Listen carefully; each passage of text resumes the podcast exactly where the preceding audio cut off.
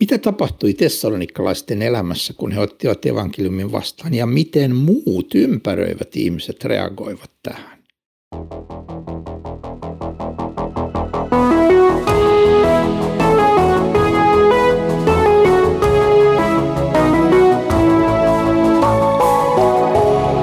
Kirjoitusten pauloissa.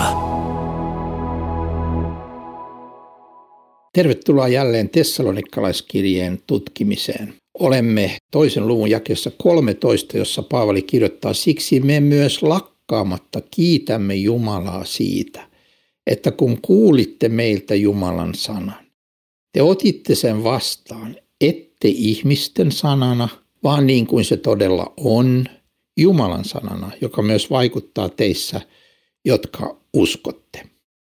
Pysähdytään tämän jakeen kohdalla, koska tämä on erittäin tärkeä jae. Se kertoo meille että evankeliumi ja Jumalan sana, jota Paavali, Pietari, Johannes ja muut apostolit julistivat, ei ollut vain heidän oma sanansa. Joskus kuulemme sanottavan sillä lailla, että no toi on vaan Paavalin ajatus.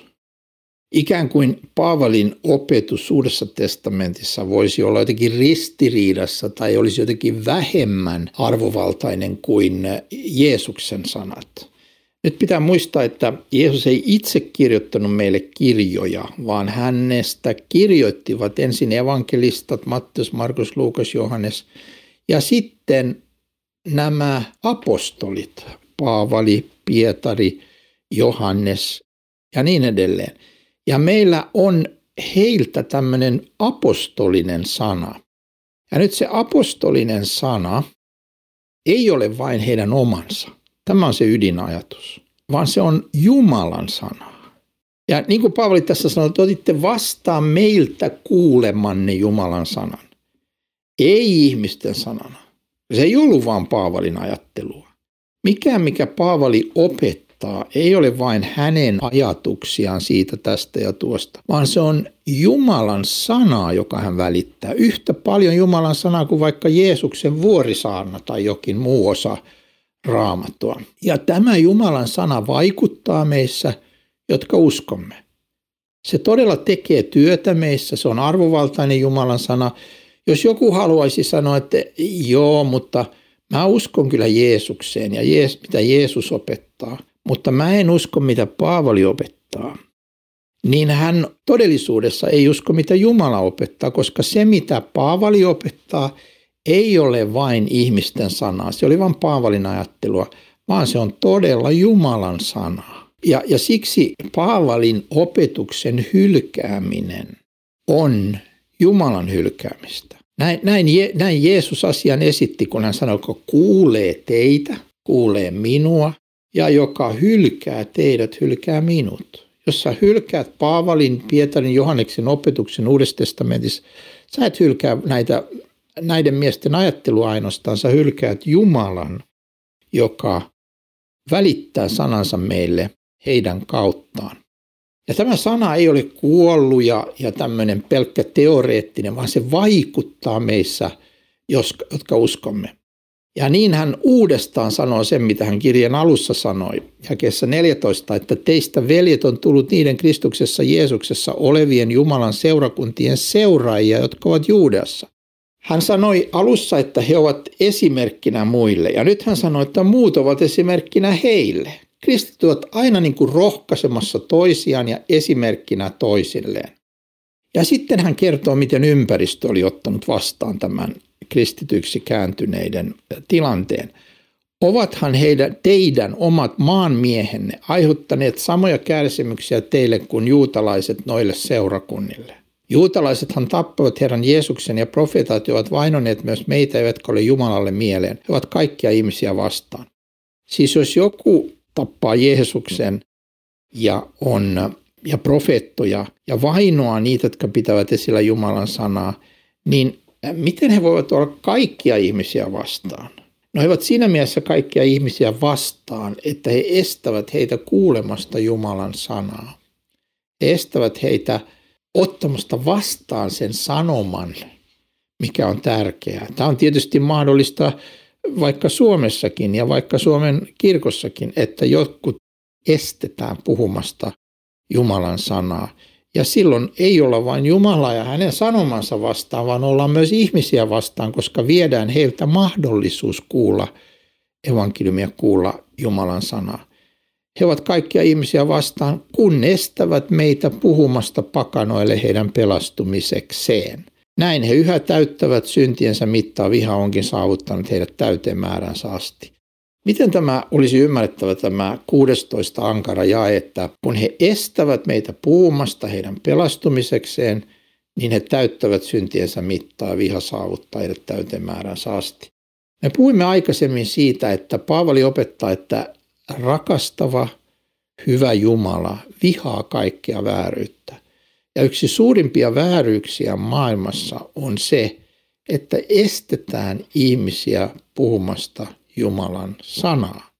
Aikoinaan oli kokonaisia maita ja on vieläkin, johon ei saa virallisesti viedä raamattuja, ei saa viedä evankeliumia, ei saa vapaasti julistaa ja todistaa Kristuksesta. Jossain määrin tämmöistä Jumalan sanan vastustamista on kaikkialla, myös niin sanotuissa kristillisissä maissa – mutta sitten voi olla sellainen hallinto jossain maassa, joka kokonaan kieltää julistamasta vapaasti Jumalan sanaa. Miksi heistä sanotaan, että he täyttävät syntiensä mittaa? Siksi, että me elämme ihmisinä täällä ajassa aina Jumalan lain ja sanan edessä ja alla. Ja kun me olemme rikkoneet sitä muutenkin, niin jos me sitten vielä estämme julistamasta Jeesusta Kristusta ja evankeliumia hänestä, joka on se ainoa pelastus, joka voi meidät pelastaa. Se on se ainoa asia maan päällä, se ainoa sanoma, joka voi pelastaa meidät ja jonka, jonka uskomalla me saamme syntimme anteeksi. Jos me estämme ihmisiä kuulemasta tämän, niin me todellakin täytämme syntiemme mittaa. Me, me, me emme voisi saada apua. Se on samanlainen tilanne kuin jos olisi joku sairaus, joka tappaisi ihmisiä sitten joku estäisi saamasta lääkettä siihen ja, ja estäisi levittämästä ja, tai myymästä tällaista lääkettä, jolla voi pelastua, niin samalla tavalla, jos me estämme ihmisiä kuulemasta evankeliumia, niin se on erittäin vakava asia ja erittäin vakava rikos. Ja siksi meidän tulisi pitää huolta siitä, että me Päinvastoin kuin estämme, niin kaikin tavoin, niin kuin Johannes kirjoittaa omassa kirjassaan, autamme niitä, jotka ovat lähteneet viemään evankeliumia. Me kaikin tavoin edistämme Jumalan sanan julistamista, emmekä estä sitä.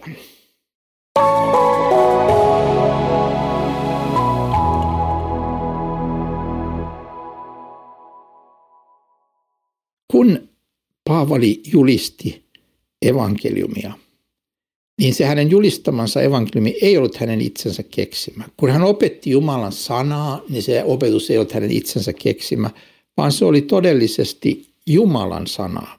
Ja kun hän sitä puhuu ja muistuttaa, että tämä on todellinen Jumalan sana, niin hän sanoo, että tämä sana myös vaikuttaa teissä, jotka uskotte.